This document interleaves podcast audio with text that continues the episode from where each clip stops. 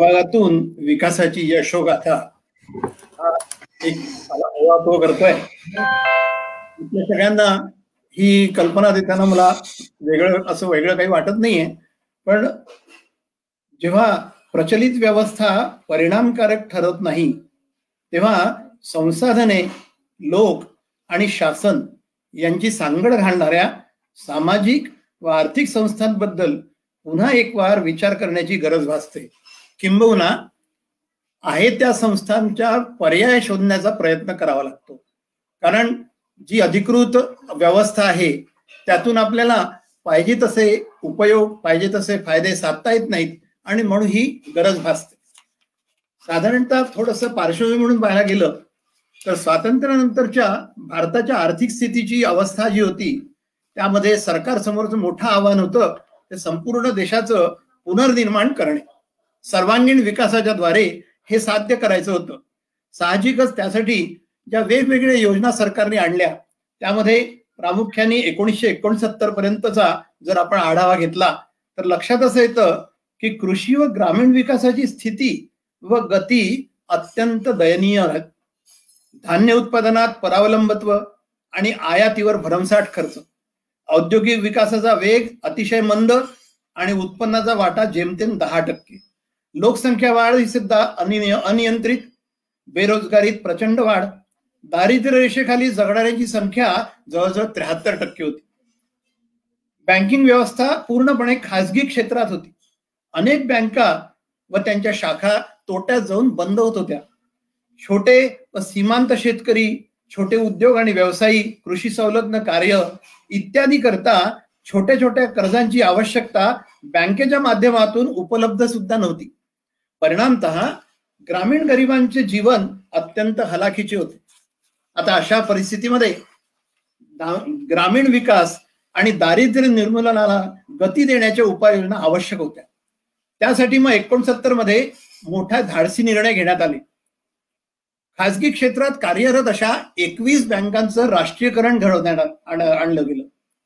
ग्रामीण जनतेला औपचारिक बँकिंग सेवा व्यापक प्रमाणात उपलब्ध करून देण्यासाठी, बचत आणि कर्ज वाटप सुलभ करण्यासाठी बँकांचा शाखा विस्तार मोठ्या प्रमाणावर करण्यात आला आणि त्यांना सेवा क्षेत्र योजनेमध्ये अंतर्भूत केलं.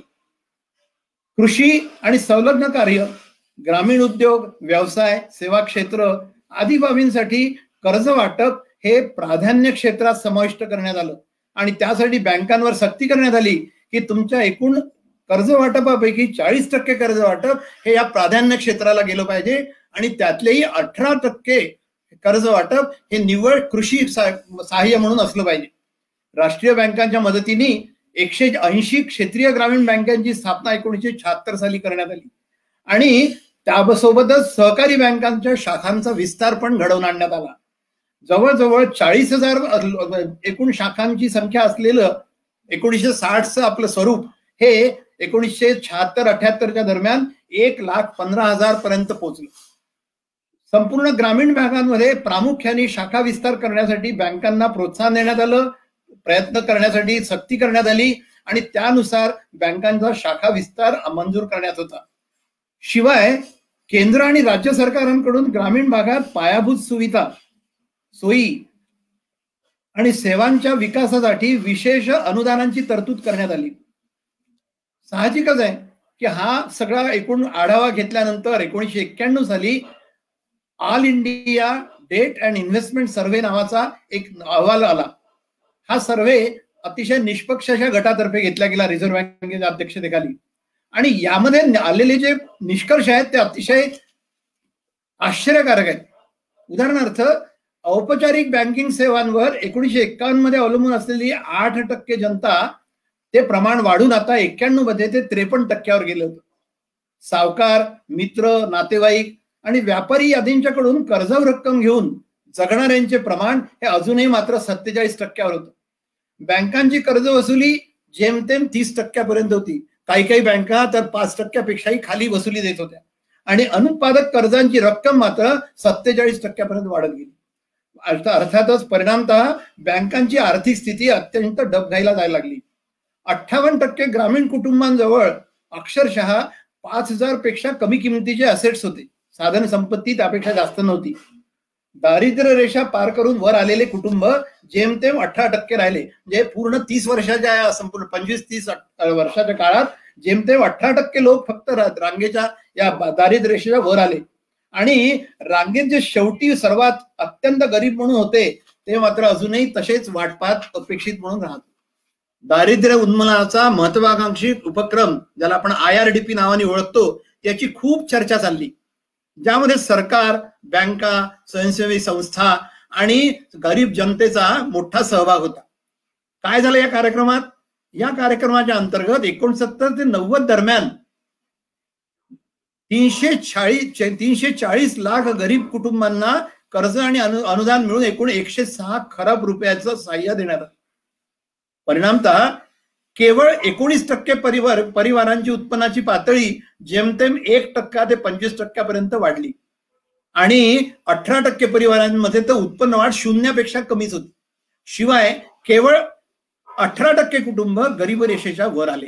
या सगळ्याचा परिणाम असा झाला की जे गरिबीचं दुष्टचक्र गाठत तोडायचं आणि संपन्नता आणायची ग्रामीण जनतेमध्ये, तो उद्देशच मुळात पराभूत झाला आणि दुष्टचक्र तसंच कायम चालू आहे.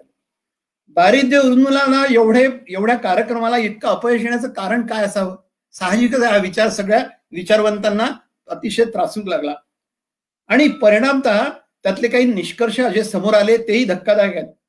जे काही हे कार्यक्रम चालले दारिद्र्य उन्मूलनासाठी, त्यात लक्ष्यावर म्हणजे टार्गेट ओरिएंटेड एक दृष्टिकोन किंवा लक्ष आधारित संख्या गाठणे किंवा रक्कम वाटप याच्या पलीकडे उत्पादन क्षमता आणि उत्पादकता याकडे पूर्ण दुर्लक्ष होतं.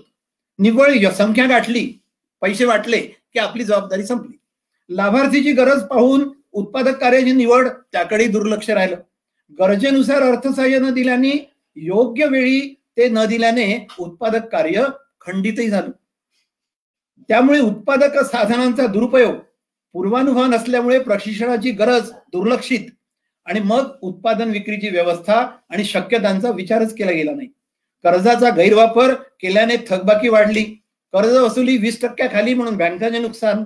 थकबाकीदार झाल्याने नवीन कर्ज उपलब्ध नाही. पुन्हा सावकारांवर आर्थिक सहाय्यासाठी अवलंबून राहणे, याशिवाय दुसरा पर्याय त्यांच्यासमोर राहिला नाही. मग आता पुढे काय? दारिद्र्यामध्ये खितपत पडल्यानंतर सावकाराशिवाय दुसरा कोणताही पर्याय नाही. आणि मुख्य अधिकृत व्यवस्थेतून आता आपण कर्ज मिळवू शकत नाही. मग गरिबीतून बाहेर यायचं कसं? तर या सर्व समस्यांमुळे 53% ग्रामीण जनता अधिकृत व्यवस्थेपासून दूर राहिली. म्हणजे बँकांचा घुंबरठा ओलांडण्याची सुद्धा त्यांच्या ताकद नाही की धमक नाही. वैयक्तिक स्तरावर मार्ग बंद झाले. आता त्यामुळे कर्ज मिळण्यास असमर्थता. काही स्वयंसेवी संस्थांनी अशा लाभार्थ्यांना समूह स्तरावर एकत्र आणून त्यांच्याकडे एक कुवत निर्माण करण्याचे प्रयत्न सुरू केले. त्याचे काही अनुभवही आपण थोडक्यात बघूयात.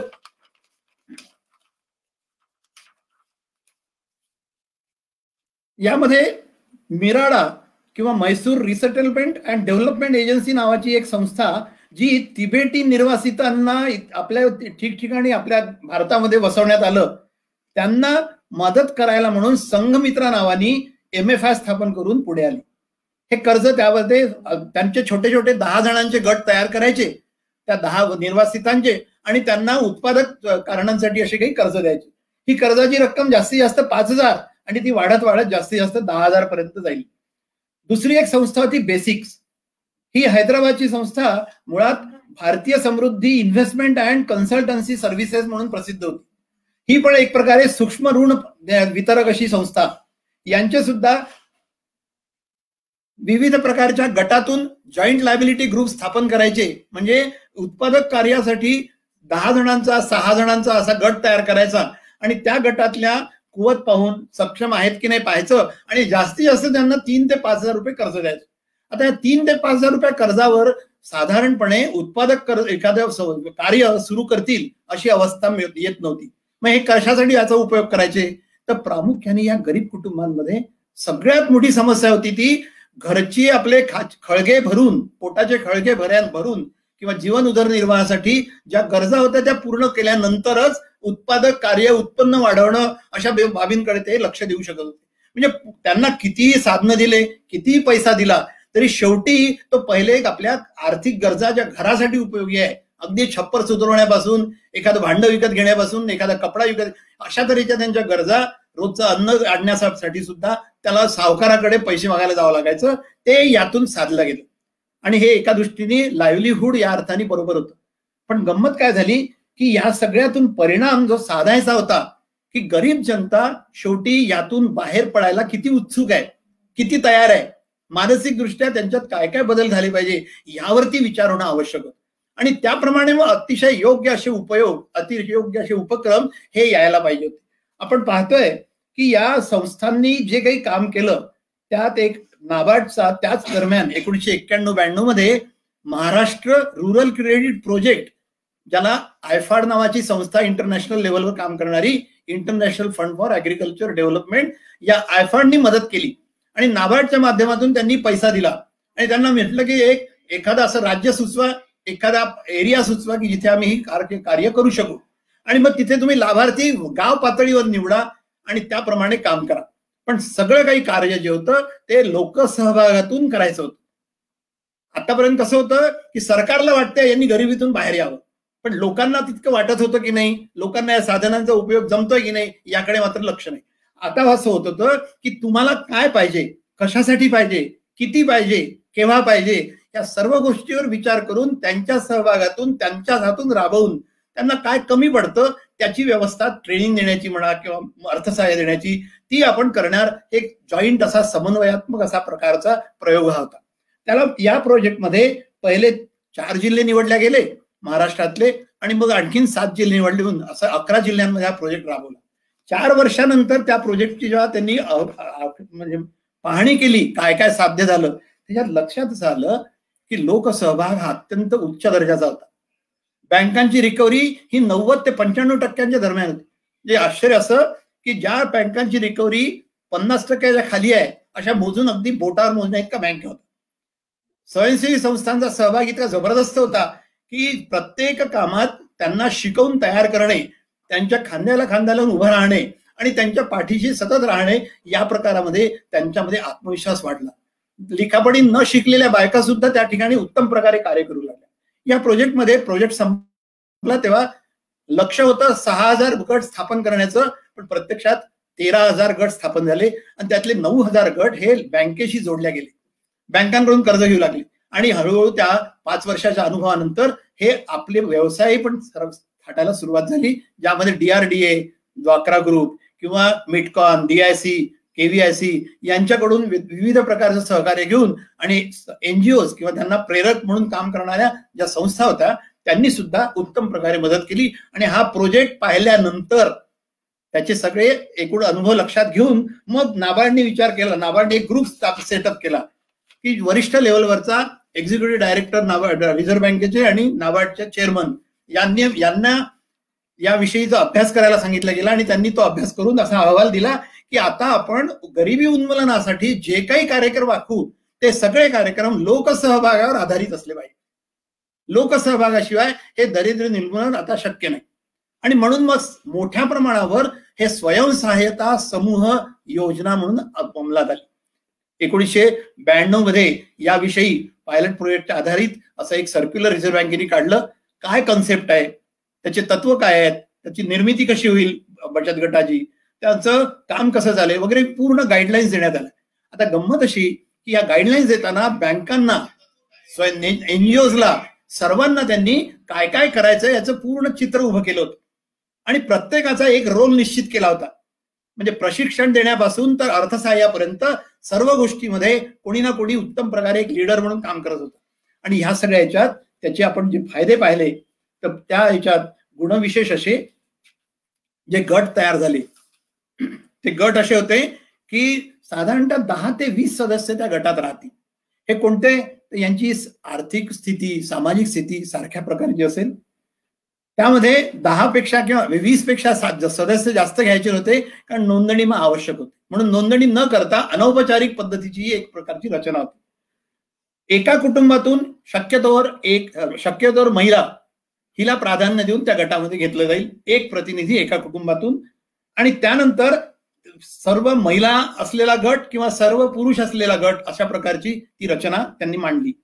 आता ह्या गटांमध्ये महिलांना एवढं प्राधान्य देण्याचं कारण काय, तर साधारणपणे आपण त्यावेळची स्थिती जर बघितली स्वागती म्हणजे पूर्वापार चालत आलेली की महिलांना आपले चूल आणि मूल याच्या पलीकडे कुठे जाऊ द्यायचं नाही, एक सर्वसाधारण असा परिपाठी. म्हणून मग त्यांच्या शिक्षणाची, त्यांच्या मॅच्युरिटीची, परिपक्वतेची या सर्व अर्थाने एक टेस्टच होती आणि सतत घराबाहेर न पडू देण्यामुळे त्यांच्यात मर्यादित अशा प्रकारचा हा आर्थिक उन्नतीचा दृष्टिकोन होता. पण त्यांना बचतीची उर्मी होती. बचत कशी करायची हे बायकांकडून शिकून घ्या, कर्जाऊ रकमेचा योग्य वापर कसा करायचा हे बायकांकडून शिकून घ्या आणि याविषयीचं स्वतःचं आकलन चांगलं असल्यामुळे हे गट अतिशय चांगल्या प्रकारे काम करतील असं वाटल्यामुळे त्या महिलांना या पद्धतीने मुख्यतः गट तयार करायला म्हणून घ्या. दुसरा भाग असा की सर्व सदस्यांची आर्थिक आणि सामाजिक स्थिती समान असली पाहिजे हा आग्रह होता. कारण काय होतं की 2 जण 3 जण श्रीमंत घरातले किंवा मध्यम वर्गातले आणि बाकीच्या सगळे 8-10 जण हे एकदम गरीब कुटुंबातले ज्यांना खायला होतात अशी स्थिती आहे. यांच्यामध्ये संवाद उत्तम प्रकारे घसट निर्माण होणं, एकमेकाच्या समजुतीचं आकलनाचं फरक असल्यामुळे ते सतत एकमेकाच्या सोबत बसू शकत नव्हते. म्हणून मग असं म्हटलं आपण की त्यांची समान स्थितीमध्ये सामाजिक किंवा आर्थिक स्थिती ही सारखी असली पाहिजे. शिवाय मासिक उत्पन्न त्यांचं 250 रुपयाच्या आसपास असलं तर, त्यापेक्षा कमीच असेल अशी स्थिती असेल. त्यांच्याजवळ जमीन असेल किंवा नसेल पण ती अतिशय जमिनीचा तुकडा असेल. यांचे गरिबीचे निकष आपण ठरवले ते कसे, तर कच्च्या घरात राहणारे कुटुंबात एखादी व्यक्ती सतत काम कमावती असते, इतर मात्र नुसते खाणारे. पिण्याचं स्वच्छ पाणी सुद्धा त्यांना उपलब्ध नसतं, शौचालयाची व्यवस्था नसते. कुटुंबातल्या प्रौढ व्यक्ती सर्व निरक्षर असतील असंच प्रमाण जास्त. दारू किंवा अन्य व्यसनांमध्ये गुंतलेले आणि एक किंवा अनेकांना असं व्यसन असलेले घरामधले लोक. दारूच्यामुळे कुटुंबामध्ये सर्व प्रकारच्या शिक्षण आणि एकूणच जबाबदाऱ्यांची सतत मारामार. 5 वर्षाखालील जाणारे शाळेत न जाणारे मुलांची संख्या. कुटुंबाला 2 वेळेचं जेवण नीट मिळत नाही. अनुसूचित जाती व जमातीतले कुटुंब ज्यांना आपण अंत्यज म्हटलं अशाच प्रकारचे हे कुटुंब. त्या सगळ्यांपैकी निदान 4 निकषांमध्ये जे बसतात अशा कुटुंबांमधले सदस्य उचला असं आपण त्यांना म्हटलं. समूहाच्या साप्ताहिक आणि मासिक बैठकी झाल्या पाहिजे, त्या नियमित झाल्या पाहिजे, त्यात सगळ्यांनी उपस्थित राहिलं पाहिजे. उपस्थित नाही राहिलं तर दंड देण्याची व्यवस्था करा अशी एक शिस्त लावण्याचा प्रयत्न केला. त्यामुळे सगळेजण नियमितपणे बैठकी येतील, चर्चा करतील, आपसामध्ये वेगवेगळ्या समस्यांवरती लोकांना समाधान देण्याचा प्रयत्न करतील, काहीतरी त्यातून मार्ग काढतील. थोडक्यात काय तर आपसातली घसट वाढेल. बैठकींना उपस्थिती अनिवार्य म्हणजे निर्णय घेणं पण त्यामुळे सोपी होतं. सगळ्या सहमतीने निर्णय घेणं, कोणाच्या तरी बहुमताने नाही, नीट नैतिकतेने आदर्श दृष्टीने आयडियल्सचा विचार करून एखाद्याला गरज किती आहे काय आहे, तो बचत देऊ शकत नसेल, पैसे त्याला कमी पडतात, त्याला दुसरे कोणी मदत करा, सर्व प्रकारचा विचार करून त्याला कशी मदत करता येईल हा प्रामुख्याने विचार त्यातला प्रायोरिटी. सदस्यांची माहिती, बचत, कर्ज व्यवहार इत्यादी सगळ्या नोंदी ठेवणं आणि हे सगळे व्यवहार सतत आपल्या निश्चित अशा पद्धतीप्रमाणे नियमानुसार एकमताने चालावे आणि परतफेडीचे नियम, कर्जाचं वाटप कसं करावं, बचतीच्या बाबतीत काय आपले नियम असावे, हे सगळ्या प्रकारचे नियम आहेत. आता हे प्रमुख कार्य सगळे जेव्हा करायला लागले तेव्हा त्या गटामध्ये ठराविक रकमेची नियमित बचत करण्याची सवय सगळ्यांना लागली. यासाठी काही काळ बचत जमा केल्यानंतरच कर्जसहाय्य दिले जावे असा एक घट्ट आपण ठेवला. म्हणजे अगदी आज गट स्थापन झाला आणि उद्या कर्ज दिलं असं होऊ शकत नाही, कारण असं रेडीमेड कर्ज असेल माझा हरी तर देईल खाटल्यावरी व्यवस्थेतच मिळू शकतो. गंमत अशी की यामध्ये एक प्रकारचा आग्रह असा ठेवला गेल्यामुळे सदस्यांना एक प्रकारची शिस्त लागली. नंतर जी पैशाची व्यवस्था, फायनान्शियल मॅनेजमेंट या अर्थाने त्या सगळ्या सदस्यांना प्रत्यक्ष व्यवहार कसे करायचे, बचत कशी सांभाळायची हे सगळं त्यांना जवळून पाहायला मिळालं, शिकायला मिळालं. प्रत्येक सदस्य काही ना काही बचत करतो आणि त्यातून कर्ज दिलं जातं. म्हणजे कर्ज वसुलीची जबाबदारी ऑटोमॅटिकली त्या बचत करणाऱ्यांवरच आली. म्हणजे नवीन कुठलं कर्ज दिलं की तो सदस्य कसा वापरतोय, त्याचा काय उपयोग करतोय याकडे सगळेजण लक्ष ठेवणार. तो अडचणीत असेल तर मदत करणार, तो फेडत नसेल तर त्याच्यावरती प्रेशर आणणार. याला म्हणतो आपण पियर प्रेशर. हे पियर प्रेशरनी त्यांच्याकडून वसुली करून घेणं हा एक प्रकारचा सुपरव्हिजन आणि निरीक्षणाचा भाग हा त्यामध्ये आपोआप आला. सदस्यांना साहजिकच कर्ज परत फेडलं पाहिजे, वेळेवर फेडलं पाहिजे याचा एक धाक राहिला.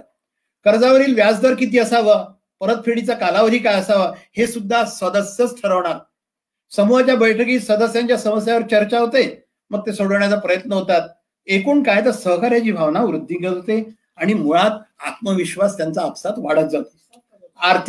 आर्थिक समस्यांचं निराकरण करताना समूहात गावाच्या भल्यासाठी काही सामाजिक उपक्रम हाती घेणं, श्रमदान करणं, गावासाठी काटकसरीचे जीवन जगणं, या सगळ्या शिस्तीचे भाग या सदस्यामध्ये काम करताना, या समूहात काम करताना या सदस्यांना आपोआप कळायला लागले. त्यामध्ये ते चॅनलाइज झाले आणि त्यातून त्यांना एक प्रकारची सवय लागली.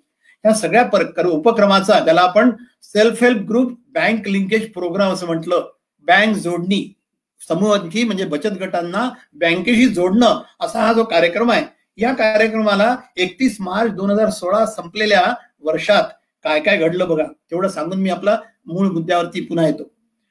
या कार्यक्रमाचं स्वरूपच असं होतं की ज्यात लोकसहभाग, लोकांचं शिक्षण, लोकांना प्रत्यक्ष क्रियाशील करणं आणि त्यांचा विकास स्वतःच्या प्रेरणेनी, असं नाही की कोणा सरकारला वाटतंय म्हणून, स्वतःची प्रेरणा, स्वतःची गरज. आणि म्हणून मी आज जो अंत्यजय म्हणून आहे त्याला सामाजिक आणि आर्थिक अशा प्रकारचं एक सन्मान मिळाला पाहिजे समाजामध्ये, ही त्याची जी उर्मी आहे ती या समूहातून पूर्ण होते.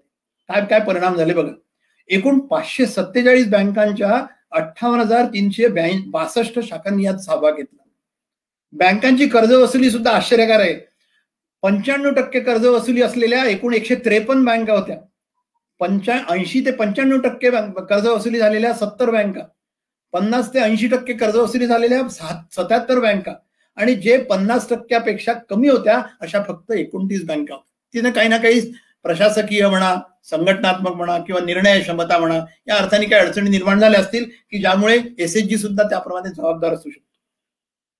समूहांमुळे बँकांचं कर्ज वाटप वाढलं, उत्पादनात वाढ झाली, उत्पन्नात वाढ झाली, व्यवसायात वाढ झाली आणि बँकेचा सुद्धा फायदा झाला.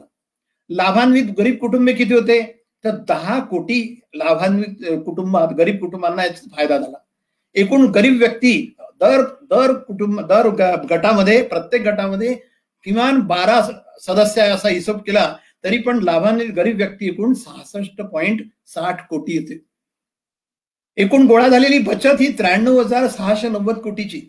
बचत खात्यांची संख्या 79 लाख, म्हणजे आज मित्य 31 मार्च 2016 एकूण 79 लाख बचत गट स्थापन झाले. त्यांचा हा ही आकडेवारी. आता याचे काही सकारात्मक वैशिष्ट्य आपण बघू आणि मग हे स्वयंसहायता बचत गट हे आपल्या आता कशा अवस्थेत आहेत त्याच्याकडे बोलू. अत्यंत गरीब कुटुंबातील सदस्य समूह तयार करण्यासाठी विशेष उत्सुक दिसले. समूहात येण्यामागे बचत व कर्जाची सोय हीच मूळ प्रेरणा होती. समूहात येण्याने आपल्या सामाजिक आणि आर्थिक परिस्थितीत सुधारणा शक्य होते, सन्मान मिळतो, हा अनुभव ते प्रत्यक्ष घ्यायला लागले.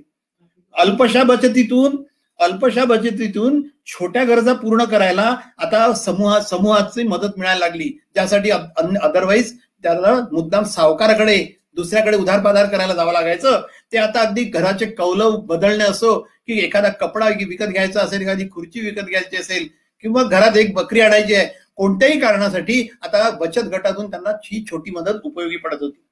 असे छोटे कर्ज मूलतः घरगुती कारणांसाठी वापरले जातात.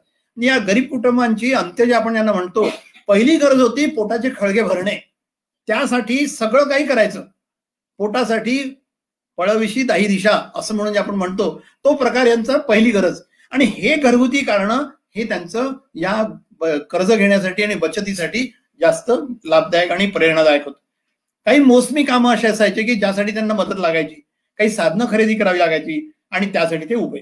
समूहाची अशी सोय उपलब्ध झाल्याने त्यांच्या अनेक अडचणी आता दूर गेल्या आणि आत्मविश्वास वाढायला लागला. तुम्ही कल्पना करा, एखाद्या बँकेत एखादा गरीब माणूस जातो, उंबरठ्यावरच तो विचारतो का जी मला कर्ज मिळेल का. त्यावेळेस बँकवाला काय सांगतो, अरे तुम्ही आता नका येऊ, 4 वाजता या. मग आतमध्ये समजा आला चुकून, तो त्याला विचारेल कसा आला, कोणाला विचारलं, काय तुझी हैसियत आहे, अवकात काय, असा कसा कर्ज घेतो, असं म्हणून त्याला निराश करणं. आणि अल्टिमेटली याला पुन्हा हा बँकेत येणार नाही यासाठी काहीतरी एक प्रकारचं अशा प्रकारे परसवेड करायचं आणि पुन्हा त्यांनी आपल्याला तोंड दाखवू नये. आता गंमत अशी की अशा लोकांना जर त्यांना सांगितलं की रात्री 11 वाजता अडचण आली, कोणीतरी पाहुणा आला, काहीतरी दुखणं झालं आणि त्यावेळेस त्यांना पैशाची गरज आहे तर बचत गटाच्या लोकांमध्ये तो तात्पुरतो कॉन्टॅक्ट करतो गावात आणि त्यांच्याकडून तात्पुरती मदत मागतो. हे जे काही साधन आहे हे त्या अर्थाने त्याला महत्वाचं. समूहात येणाऱ्या प्रत्येक सदस्याला ही समूह तातडीची मदत कोणत्याही वेळी उपलब्ध करून देत होते. परस्परांना मदत आणि सहकारी तत्वांचं पालन करणारी यंत्रणा हे त्यांना सगळ्यात सहाय्यकारक वाटत होते. मुख्य म्हणजे हे सर्व कर्ज विनातारण मिळत. अदरवाईज सावकार किंवा बँक ही सिक्युरिटी शिवाय कर्ज देणार नाही अशी अवस्था असताना हे कर्ज त्याला विनातारण मिळत होतं. सावकारी लबाडणूक, दहशत आणि बँकांची नियमांची जाचगटींची चिंता समूहामध्ये अजिबात नसते. पण आर्थिक व्यवस्थापन, हिशोबात चोखपणा आणि परस्परांची जबाबदारी समूहात लवचिक व्यवहारामुळे सर्वजण स्वयंस्फूर्तीने सांभाळतात हा सर्वांचा अनुभव आला. समूहांचे व्यवहार सुरळीतपणे पार पाडण्यात स्वयंसेवी संस्था, बँकांचे अधिकारी आणि आपल्या व्यवहारात मित्रत्वाची भावना, तत्परता आणि मार्गदर्शकाची भूमिका पार पाडणारे हे एकूणच सर्व घटक हे कार्य सुलभ करतात. आता बँकांना यातून काय मिळालं?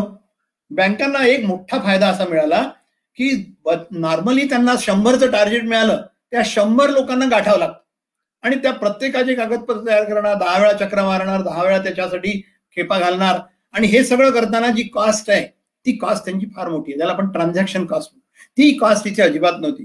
कारण 10 जणांच्या गटाचं, 20 जणांच्या गटाचं एकच कागद तयार करायचा, त्या सगळ्यांचे ऑथरायझेशन, पॉवर ऑफ अटर्नी सारखे डॉक्युमेंट जे रिझर्व्ह बँकेने सांगितले ते करायचे आणि या 20 जणांना कर्ज द्यायला बचत गटाजवळ पैसे द्यायचे आणि बचत गटांनी त्यांच्या सर्व गरजांना यातून द्यायचं. एक मजेदार बँकांची अडचण होती ती अशी की यामध्ये बरेच थकबाकीदार आहे. कारण आपण आता बघितलं ना की 1991 मध्ये थकबाकीदार किती होते? 47% होते. आता या सगळ्या लोकांचा गरीबच हे जेव्हा गटात यायला लागले तर बँका ऑब्जेक्शन घ्यायला लागल्या, हे तर थकबाकीदार आहे, यांना आम्ही कर्ज नाही देणार. रिझर्व्ह बँकेने स्पष्ट सूचना केली की यांना कर्ज देताना बचत गट स्वतःच्या पैशातून कर्ज देईल. बँकेने जर त्यांनी कर्ज घेतलं तर ते कर्ज या थकबाकीदारांना देऊ नये अशी त्यांनी सूचना दिली. पण बचत गटांनी थकबाकीदाराला रद्द करू नये असा कुठलाही नियम नव्हता की ते गटात आहेत म्हणून गटाला कर्ज देणार नाही असाही नियम नव्हता आणि म्हणून ती अडचण रिझर्व्ह बँकेने त्यांची दूर केली. दुसरं असं की बचत गटाला समजा कर्ज द्यायचं असेल तर त्या ठिकाणी बचत गटाचं स्टँडिंग काय आहे तर त्यांच्याकडे एक पॉवर ऑफ अटर्नी घेतला, सगळ्या सदस्यांनी मिळून 3 सदस्यांना अधिकृत करायचं आणि त्यांच्या सहीनी एक फक्त अप्लिकेशन द्यायची आणि त्याप्रमाणे त्यांना कर्ज मिळेल. आता ह्या सगळ्या प्रकारात जेव्हा व्यवहारात प्रत्यक्षामध्ये समूहामुळे एकाच वेळी 15-20 जणांशी व्यवहार होतो तेव्हा कागदपत्रांचा खर्च आणि घरोघरी चकरा मारण्याचा, प्रत्यक्ष टेबलवरचा व्यवहाराचा हा त्यांचा खर्च हा 38% कमी झाला. हे बँकेचा फायदा. समूहाच्या आणि सोबत स्वयंसेवी संस्थांच्या मदतीमुळे बँकेच्या कामाचा भार वाटला गेला. म्हणजे अगदी आता कर्जाचं व्यवस्थापन SHG करतोय, सुपरविजन SHG करतोय, निरीक्षण प्रत्यक्ष बचत गटच करतोय. म्हणजे बँकेला जे काम करायला पाहिजे होते ते बचत गट करायला लागला म्हणून यांच्या प्रकारच्या कामामध्ये शेअरिंग झालं आणि त्यामुळे बँकेचा भार हलका झाला. आणि शिवाय कर्ज वसुली 100%, त्यामुळे बँकेला सुद्धा खात्री वाटायला लागली की आता आपण या गरिबांना दूर लोटून उपयोग नाही, यांना मदत करण्याचा हा अतिशय अधिकृत आणि योग्य आणि सुलभ असा मार्ग आहे.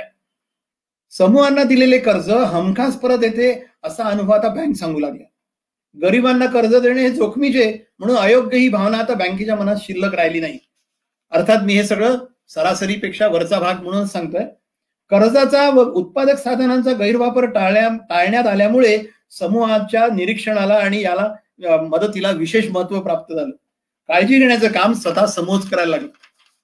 आता कन्सर्न हे झालं एकूण आपल्या 79 लाख कुटुंबां, आपल्या समूह गटांविषयी आपण जे काही आतापर्यंत निष्कर्ष आले ते आपण मांडले.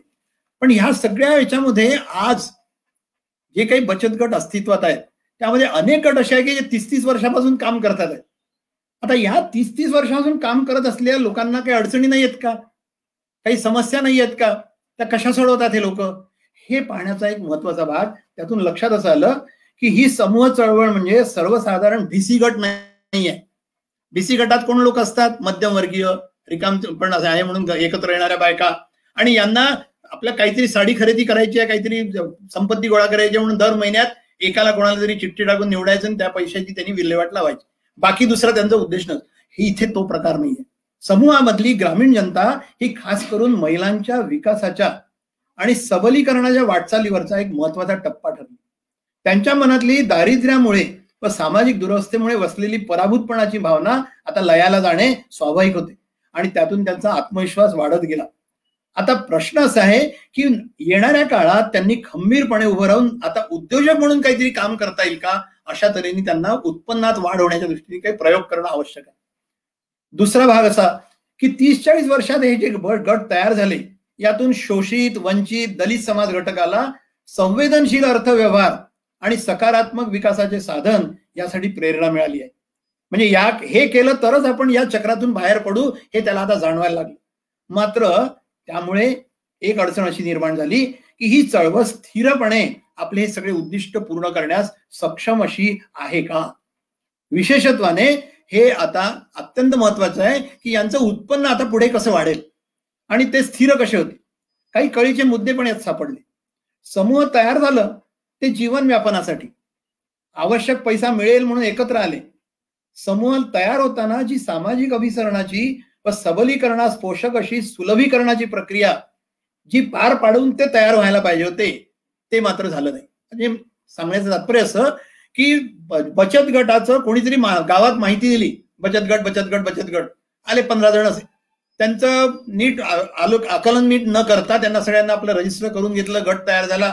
गायगानी बचत 50 रुपये ठरवून टाकली. म्हणजे लोकांच्या सहभागाशिवाय त्यांना नीट समजावून सांगण्याऐवजी ह्या अटी नियम पुढे काय करायचंय काय जबाबदारी येणार आहे न सांगता गट तयार केला. एवढं सांगितलं तुम्हाला कर्ज मिळेल, पण ती बचतही द्यायची आहे, त्या बचतीचा नीट वापर करायचा आहे, त्या बचतीतून तुम्हाला कर्ज मिळणार आहे हे मात्र सांगण्याची गरज नव्हती.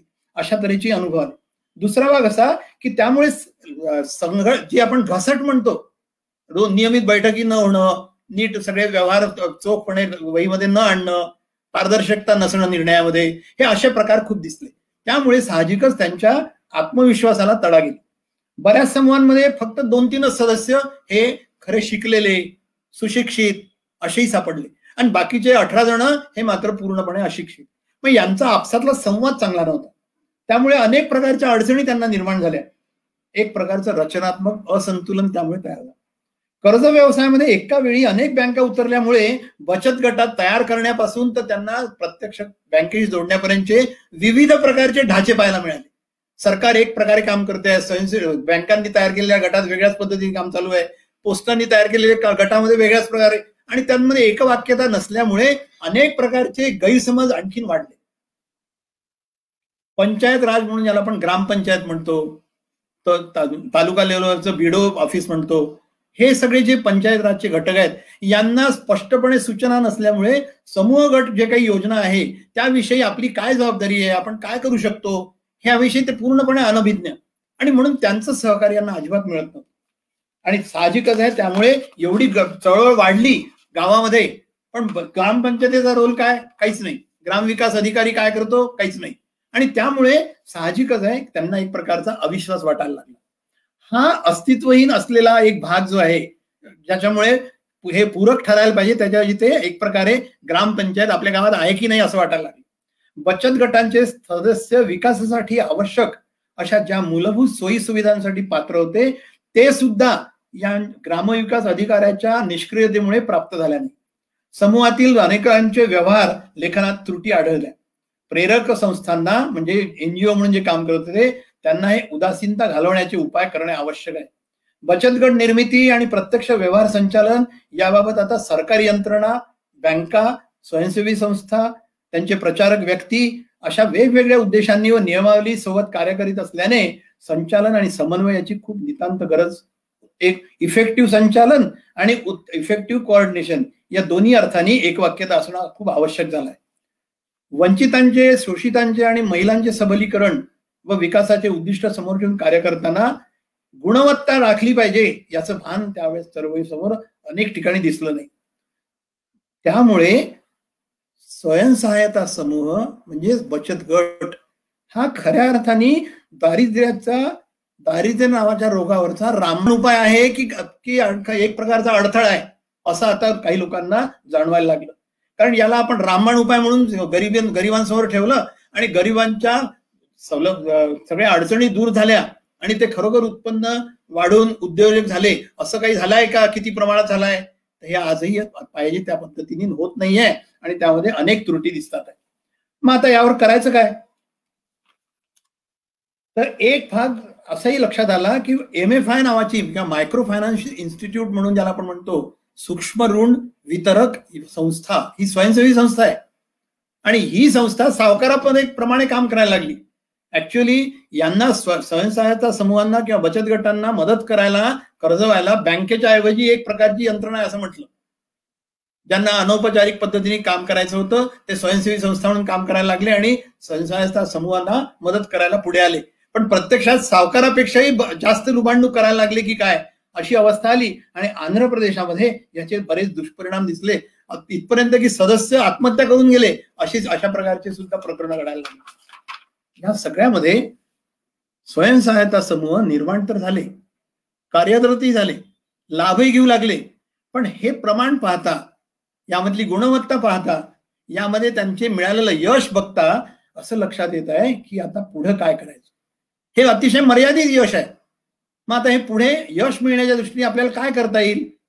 तर एक प्रश्न अत्यंत महत्वाचा आहे आणि याचे उत्तरही आपल्याला लवकरात लवकर शोधणं गरजेचं आहे. यावर स्वयंसहायता समूह, स्वयंसेवी संस्था, कर्ज वितरक संस्था आणि बँका, तसेच नाबार्ड, रिझर्व्ह बँक, केंद्र, राज्य सरकार अशा सारख्या यंत्रणा या संदर्भात सर्वांनी एकत्र बसून यावर गंभीरपणे पर्यायांचा विचार करणे आवश्यक आहे. गेल्या 10 वर्षापासून जास्त काळ कार्यरत बचत गटांनी आता फक्त बचत गोळा करायची आणि सदस्यांना त्यातून कर्ज द्यायचं, एवढ्यापुरतंच आपलं कार्य मर्यादित ठेवायचं का? गरिबी दूर झाली असं म्हणायचं का त्यावरून? तर या गटामध्ये काही असे कलाकार आहेत, काही असे कारागीर आहेत जे परंपरागत आपला काहीतरी व्यवसाय चालवत होते पण दैन्यावस्थेमुळे आता काही करू शकत नाही. यांनी समूह तयार केला. आता यांना दारिद्र्यातून बाहेर पडण्याचा मार्ग सापडला, घरगुती अडचणी सुटल्या, काही प्रकारचं काम करू लागले, उत्पन्न वाढते आहे, पण ते पुरेसं नाहीये. त्यामध्ये स्थिरता नाहीये. आज मिळालं, काल नाही मिळालं, परवा मिळेल त्याची गॅरंटी नाही. तर यांना स्थिरीकरणाची गरज आहे आणि ती स्थिरीकरण झालं तर त्यामधून त्यांचं उत्पन्न वाढेल. आता हे काय करावं त्यांनी? असे जे कारागीर किंवा व्यावसायिक किंवा कसं बसलेले लोक आहे की जे त्या दैन्यावस्थेत काही करू शकत नव्हते, बचत गटामुळे मार्गी लागले, त्यांना आता काहीतरी आपल्याला उपाय शोधावा लागेल. तो असा की या एकट्या दुकट्याला जर शक्य झालं तर एकट्या दुकट्याला किंवा संपूर्ण गटात असे तयार असतील, आता पूर्ण सुतार लोकांचाच गट आहे, त्या संपूर्ण सुतारांनी एक मोठं काहीतरी प्रोजेक्ट तयार केलं आणि सामूहिक लोन उचलण्याचा प्रयत्न केला, तर अशा प्रकारचा गट किंवा त्या 20 जणांपैकी 5च जण मूर्तिकार आहेत, 5च जण काहीतरी विणकर आहेत, तर त्यांना स्वतःच कला कौशल्य सांभाळून आपला व्यवसाय 5 जणांना मिळून करायची सोय काहीतरी विचारात घ्यावी लागेल. आणि असा उपक्रम सुरू केल्यानंतर तिथे त्यांना प्रशिक्षणाची मदत, तिथे त्यांना हात धरून शिकवण्याची मदत, तिथे त्यांना बँकेने थोडंसं पुढे जाऊन लवचिक धोरण स्वीकारून काहीतरी मदत, आणि या अर्थसहाय्याच्या द्वारे त्यांचा उद्योग चालू झाला पाहिजे आणि ते खऱ्या अर्थाने बचत गटातून उद्योजक म्हणून बाहेर आले पाहिजे. अपयशी गटातून बाहेर पडले, गट तोडून टाकला असं न होता या गटातून उद्योजक तयार झाले, ही अवस्था आपल्याला आता अपेक्षित आहे. आणि म्हणून बचत गट हे निव्वळ बचत आणि कर्ज यातच गुटमळत राहिले तर ते योग्य नाही. दुसरा असा की हे स्वतंत्र व्यवसाय करणारे असे जे लोक आहेत यांना मदत करायला, त्यांची प्रशिक्षणासाठी, कर्ज व्यवस्था करायला, त्यांना उत्पादित मालाची बाजारामध्ये विक्री करायला आणि यातून त्यांना उत्पन्न वाढायला मदत करायला, याच्यासाठी आपण कोणाकडे पाहू? बँकांकडे पाहू, स्वयंसेवी संस्थांकडे पाहू, नाबार्ड, रिझर्व्ह बँकेकडे पाहू? हा एक मोठी समस्या आहे. प्रशिक्षण देणाऱ्या संस्थांची या दृष्टीने तयारी, आता जे प्रशिक्षण देणाऱ्याचं काम करतील त्यांच्याकडे आपल्याला काय अपेक्षित आहे त्यांच्याकडून? तर एक तर ते सक्षम पाहिजे, अनुभवी पाहिजे आणि प्रशिक्षण देण्यासाठी साधन सामुग्री, प्रत्यक्ष इन्फ्रास्ट्रक्चर हे त्यांच्याजवळ असलं पाहिजे आणि या सगळ्या कामाचा त्यांना अनुभव आला पाहिजे, असला पाहिजे, तरच ते प्रशिक्षण देतील. नाही तर आपलं काहीतरी एक खातूर मातूर MCID सारखा एक आम्ही MEDP तयार केला, मायक्रो एंटरप्रिन्युअरशिप डेव्हलपमेंट प्रोग्राम, आम्ही राबवतो, दर 3 महिन्यातून एक प्रोग्राम राबवतो. तसा मिटकॉननी केला, तसा DICनी केला. हे प्रोग्राम झाले, टिकमार्क करण्यापुरते प्रोग्राम होऊन काही उपयोग नाही. यातून त्या उद्योजकाला खरोखर सहाय्य झालं पाहिजे. मी करत असलेली जी कारागिरी आहे त्याला आता प्रोत्साहन मिळेल आणि मी आणखी नवीन काहीतरी करेल आणि त्यासाठी बँक मदत करेल, हे सूत्र आपल्याला जोडता आलं पाहिजे. तर ती मदत इथे आवश्यक. असे कोण आहेत तर ते धुंडायला लागतील. आणि त्यामध्ये कोणाची पण ही पात्रता आहे की यांना सगळं शिकवतील. तर अशा क्लिष्ट गरजांच्या पार्श्वभूमीवर उद्योजक गट किंवा सदस्यांना हात धरून शिकवणारे, ज्याला आपण हँड होल्डिंग ऍक्टिव्हिटी म्हणतो, स्वयंसेवी संस्थांचे जाळे निदान सुरुवातीच्या 5-10 वर्षात सतत त्यांच्या सोबत राहतील याची आपल्याला काळजी घ्यावी लागेल. अन्यथा IRDP प्रमाणे ही चळवळ सुद्धा अपयशी ठरली असं आपल्याला शिक्का मारावा लागेल. या कारणासाठी उपयुक्त साधने, सुविधा आणि अर्थसहाय्य पुरविल्या गेले तर अशा किती स्वयंसेवी संस्था आहेत की ज्या ही जबाबदारी स्वीकारू शकतील याचंही आपल्याला सर्वे करावा लागेल. आज अशी जबाबदारी उचलण्यास पुरेसा अनुभव व साधने याबाबत समर्थ आहेत यांचा विचार प्राधान्याने आपल्याला करावा लागेल. अशी जबाबदारी स्वयंसहायता समूहांच्या महासंघांकडून आपण अपेक्षित करू शकू, कारण स्वयंसहायता समूहांचे महासंघ जे असतात ते नॉन फायनान्शियल सर्व्हिससाठी असतात, फायनान्शियल सर्व्हिससाठी नाही. तर यांच्याकडून आपण कॉस्ट इफेक्टिव्ह अशा प्रकारच्या ऍक्टिव्हिटीज त्यांच्याकडून करून घेऊ शकू. त्या ट्रेनिंग आलं, त्यात या पद्धतीने वेगवेगळ्या प्रकारच्या सोयी आल्या, सुविधा आल्या की ज्या एकत्रितपणे सगळ्या महासंघाकडून मिळतील, पण कर्ज मात्र बँकांकडून नाही.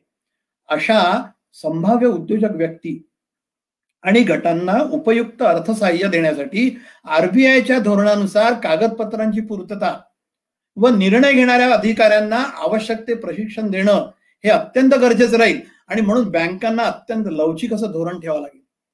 थोडक्यात काय तर अंततः गरिबीच्या या राक्षसावर निर्णायक मात करायची असेल तर ते तेव्हाच शक्य होईल ज्या दिवशीपासून अशा सूक्ष्म ऋण व्यवस्थेतून मोठ्या प्रमाणावर खऱ्या अर्थाने उद्योजक निर्माण होतील आणि जे या SHG मधूनच आलेले, समूहातून आलेले किंवा गटातून आलेले असतील. असं एकूण हे चित्र आहे. आपल्याला यावरती काही प्रश्न विचारायचे असतील जरूर विचारा.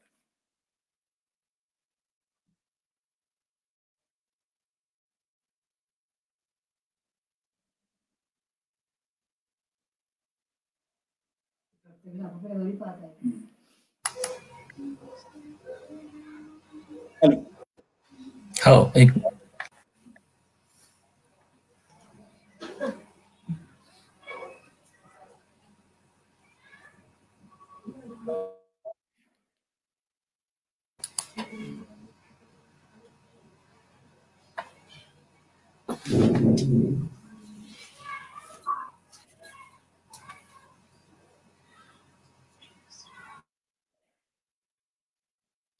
कोणाचे प्रश्न आहेत?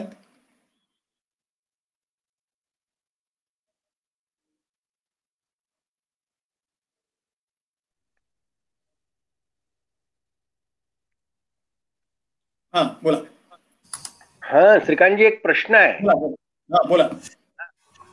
प्रश्न असा आहे की या सगळ्या याच्यामध्ये पहिले जे सुरुवातीचे 11 जिल्हे होते ज्याच्या भोरशावर निर्णय घेण्यात आला आणि नंतर विस्तार झाल्यानंतर त्याच्यामध्ये काही प्रश्न जाणवले. ते 11 जिल्ह्यांचं स्टँडर्ड हे पहिले जसं सुरुवातीच्या काळात अनुभव होता तसाच पुढे राहिला का? एखाद वेळी त्या जिल्ह्यांचं चरित्र तसं राहू शकतं. हा, याच्यातला भाग असा की सुरुवातीच्या पहिल्या टप्प्यात त्यांनी 4 जिल्हे घेतले, नांदेड, पुणे यासारखे, यवतमाळ वगैरे, आणि नंतर मग नागपूर, भंडारा वगैरे हे सगळे आले. गंमत अशी की या प्रत्येक जिल्ह्याची आपली आपली अवस्था निराळी आहे. तिथलं ऍटमॉस्फिअर वेगळं आहे, तिथलं इन्फ्रास्ट्रक्चर वेगळं आहे, तिथल्या प्रकारच्या गरजा वेगळ्या आहेत, समाज वेगळा आहे, त्यामुळे अनुभव प्रत्येक ठिकाणचे वेगळे आहे. पण काही कॉमन अनुभव जे आपल्याला नेहमी त्रासदायक ठरत होते, जसं बँकांची कर्जवसुली न होणे, कार्यक्रम पूर्ण फेल होणे, कुठल्याही प्रकारे उत्पन्नात वाढ न होणे, गरीब जसा तसा राहणे, हे अनुभव आपल्याला तिथे दूर झाले दिसले. हा एक भाग. आणि दुसरा असा की जर समूहात वैयक्तिक एक जण कोणी कर्जभागीदार, थकबाकीदार झाला म्हणून त्याला बँक अजिबात दारात उभी करत नाही, तर याला मार्ग शिल्लक नाही आहे दुसरा सावकाराशिवाय. तर ते समूहात आल्यामुळे त्यांना ही अडचण सुटली. हा सर्वसाधारण देशभर आपल्याला अनुभव आहे. मी आता जे पहिले म्हटलं की 95% कर्जवसुली झालेल्या बँका 158 आहेत 547 पैकी. हे सुद्धा चित्र पूर्वी असं होतं की 90% बँका 5% 10% रिकव्हरीवाल्या होत्या. याचं एकदम उलट चित्र आलं. तर हा एक सर्वसाधारण अनुभव. दुसरा असा की जवळजवळ 60% बचत गट हे असे आहेत की जिथे आपसातले व्यवहार जे आहेत त्यामध्ये खूप अडचणी आहेत. कारण मुळात मी पहिल्यांदा असं म्हटलं ना की एक लोक अभिसरण जे व्हायला पाहिजे होतं, सामाजिक अभिसरण या अर्थाने, त्यांचं आपसातल्या सदस्यांमधला जी घसट यायला पाहिजे, आपसातली आपुलकी तिथे कामी यायला पाहिजे, एकमेकाचा बद्दलचा विश्वास, ते या गटांमध्ये झालंच नाही. रातोरात गट तयार झाले आणि दुसऱ्याशी कर्ज घेऊन आले. तर यांचं आपसामध्येच जर ठीक नाही आहे तर हे स्वतःची उन्नती तरी कशी करणार. हा एक मोठा, हे असे 50 ते 60% गट आहेत. पण एकूण सरसकट जर विचार केला तर काही दोन मुद्दे जर आपण फक्त घेतले की जे बँकांच्या दृष्टीने महत्वाचे आहे, दोन मुद्दे जर एनजीओच्या दृष्टीने महत्वाचे आहे, तर एनजीओला जसं एक नवीन प्रकारचं आव्हान त्यांना हाताळायला मिळालं आणि त्यातून ग्रामीण जनतेशी त्यांचं मोठ्या प्रमाणावर कार्यक्रम राबवताना मदत झाली, तसं हा जो भाग आहे बँकांचा, यामध्ये त्यांचं कॉस्ट इफेक्टिव्ह अशा प्रकारचं एक उपकरण त्यांना सापडलं की ज्यातून गरीब मोठ्या संख्येने त्यांचे कर्जदार आणि गिराईक तयार होतील आणि त्यासाठी त्यांची ट्रान्झॅक्शन कॉस्ट एकदम कमी राहील. 38%नी कॉस्ट रिड्यूस होणं हे बँकांसाठी खूप मोठं महत्वाचं. तो हा सर्वसाधारण. पण आज ज्या समस्या आपण इथे आता नोट केल्या, या समस्यांमध्ये प्रामुख्याने सर्वसाधारण कॉमन अनुभव आहे म्हणून ते आपण मुद्दाम निवडले की यामध्ये प्रत्येक गटाचं पण समस्या आहे की याचं पुढे काय करायचं. कारण जे चांगले चालतात आहे ते तर जास्त आव्हान स्वीकारायला तयार आहे, पण त्यांना आपण काहीच देत नाहीये. बँका म्हणते की तुमचं बस याच्या पुरतं. स्वयंसेवी संस्था म्हणतील की 5 वर्ष आम्ही तुमच्याकडे लक्ष दिलं, आता तुम्ही तुमचं करा. इथे प्रॉब्लेम असा होतो की मोठं कार्य करण्यासाठी त्या उद्योजकाला किंवा त्यांच्या त्या विशिष्ट प्रकारच्या स्पेशल गटाला काही इनपुटची गरज आहे. मग ते धोरणात्मक असो, प्रत्यक्ष प्रशासकीय असो की स्वयंसहाय्यता म्हणून त्याला लागणाऱ्या सगळ्या व्यवस्था असो. इथे कुठेतरी एकवाक्यता असणं आणि समन्वय असणं हे आता नितांत आवश्यक झालंय. म्हणून आज मला मी आकडे जे दिले ते 2016 दिले. 2020 मधले मी आकडे पाहिले तर लक्षातच आलं की आज नाबार्डच्या टेबलवरती 19चे आकडे आहेत, पण 2020चे आकडे नाही आहेत. आता ही जी अवस्था आहे याला कारण पुष्कळचं खालच्या लेव्हलपर्यंतचे जे गोंधळ चालू आहेत, म्हणजे आता जसं सरकारने काही डीआरडीएच्या माध्यमातून ड्वाकराचे ग्रुप तयार केले. हे 10 गट जे आहे या 10मध्ये काही श्रीमंतही लोक आहेत. आता गंमत अशी की जर ते बीपीएलचे गट आहेत ते श्रीमंत आले कुठून, मध्यमवर्गीय आले कुठून, तर यांचं घसट होऊ शकत नाही. यांचे निर्णय होतील ते असेच होतील की जे यांच्यासाठी उपयोगाचे आहे. दलित तिथेच राहिले, वंचित तिथेच. हा प्रकार जास्त तोच अडचणीचा आहे. पण अनुभव मात्र काही बाबतीत एकदम चांगला आहे, काही बाबतीमध्ये खूप काही करण्यासारखं आहे, आवश्यक आहे. आता आपण बोलता बोलता असं बोलला की काही समूहामध्ये समूहातले जे निर्णय घेणारे आहेत त्यांनी सदस्याचं शोषण केलं आणि काही ठिकाणी तर सदस्याला आत्महत्या करण्यापर्यंत स्थिती आली. परंतु अशा प्रकारचं काही एनजीओजनी काही शोषण करण्यामध्ये हातभार लावला बा, असा काही अनुभव या काळात आलाय का? नाही, नाही, याच्यात मी जो उल्लेख केला ना आंध्रमधला, तो MFIचा आहे. MFI ही सूक्ष्म ऋण संस्था आहे, सूक्ष्म ऋण कर्ज वितरक आहे, पण ती स्वयंसेवी संस्था नाहीये, ती रजिस्टर झाली आहे सोसायटी ऍक्ट खाली. आणि त्यामुळे त्यांच्यावरती सरकारचं नियंत्रण आहे, राज्य सरकारचं रजिस्ट्रारचं. दुसरा भाग असा की जिथे एनजीओ म्हणतो आपण त्यांना प्रेरक म्हणतोय, they are the promoters, not exactly handling the एसएचजीज from financing point of view. Even जेव्हा ते अर्ज करतात बँकेकडे, एसएचजी अर्ज करतो तेव्हा तिथे फक्त हे रेकमेंड करतात की यांना कर्ज देण्यात यावे, पण त्यांची वसुली आम्ही करू वगैरे असं त्यांच्याकडून कुठेही आपण लिहून घेत नाही. ते कुठल्याही प्रकारे या फायनान्शियल ट्रान्झॅक्शन मध्ये इन्व्हॉल्वच नसतात.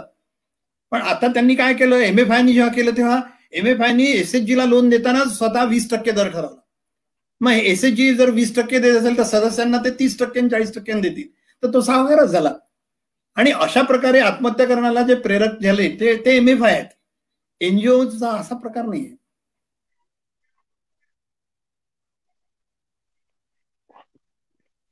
प्रशांत, काही प्रश्न आहे का अजून? नाही नाही नाही का नाही.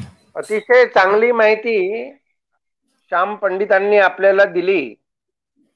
ग्रामायण हा या सगळ्या ह्याच्यामध्ये रुरल एजन्सीजच्या सोबत काम करण्याचा मंचासारखं काम या ग्रामायणचं आहे. ग्रामायण स्वतः कोणता प्रकल्प घेत नाही किंवा ग्रामायण हे स्वतः काही करत नाही, पण त्यातला एक उद्योग ग्रामायण मोठ्या प्रमाणामध्ये करतं ते म्हणजे कार्यशाळेच्या रूपामध्ये कौशल्य प्रशिक्षण. या प्रशिक्षणाचा उपयोग सुद्धा पुढील काळात श्यामजींच्या मदतीने आपल्याला अनेक यांना घेता येईल. श्यामजींचा ग्रामांसोबत असणारा संबंध असाच कायम राहील, वृद्धिंगत राहील. आणि या सगळ्या याच्यामध्ये त्यांना जो मुख्य शब्द वापरला लोकसहभाग, लोकसहभाग आणि लोकसहभागाला चांगल्या वर्तणुकीकरता लोकसंस्कार या दोन गोष्टीतून एक चांगला प्रकल्प आपल्याला पुढे राबवता येईल. श्यामजीचं सहकार्य या सगळ्या कामामध्ये ग्रामायणला राहील अशी मी अपेक्षा करतो. आणि श्यामजींनी ज्या प्रकारे वेळ देऊन आणि ज्या प्रकारे ग्रामायणच्या एकूण यंत्रणेमध्ये नॉलेज बँक मध्ये जी काही वाढ केली आजच्या या कार्यक्रमामुळे त्याच्याबद्दल त्यांचे आभार मानून हा कार्यक्रम संपवण्याचा मी आता हे करतो. याबद्दल अजूनही काही गोष्टी आपल्या मनामध्ये असले, काही प्रश्न मनामध्ये असले तर ग्रामायणची जी नियमित रचना आहे, गुगल ग्रुपवर आहे, ग्रामायण फेसबुकवर आहे, सेवा गाथा म्हणून ग्रामायण युट्यूबवर आहे, सर्व माध्यमातून आपण ग्रामायणला जर या संबंधात काही प्रश्न किंवा काही गोष्टी विचारल्या तर अशा सगळ्या तज्ज्ञांच्या मदतीने ग्रामायण आपलं सहकार्य करायला नेहमी तत्पर राहील असं आश्वासन देऊन मी आजचा हा कार्यक्रम संपवतो. धन्यवाद.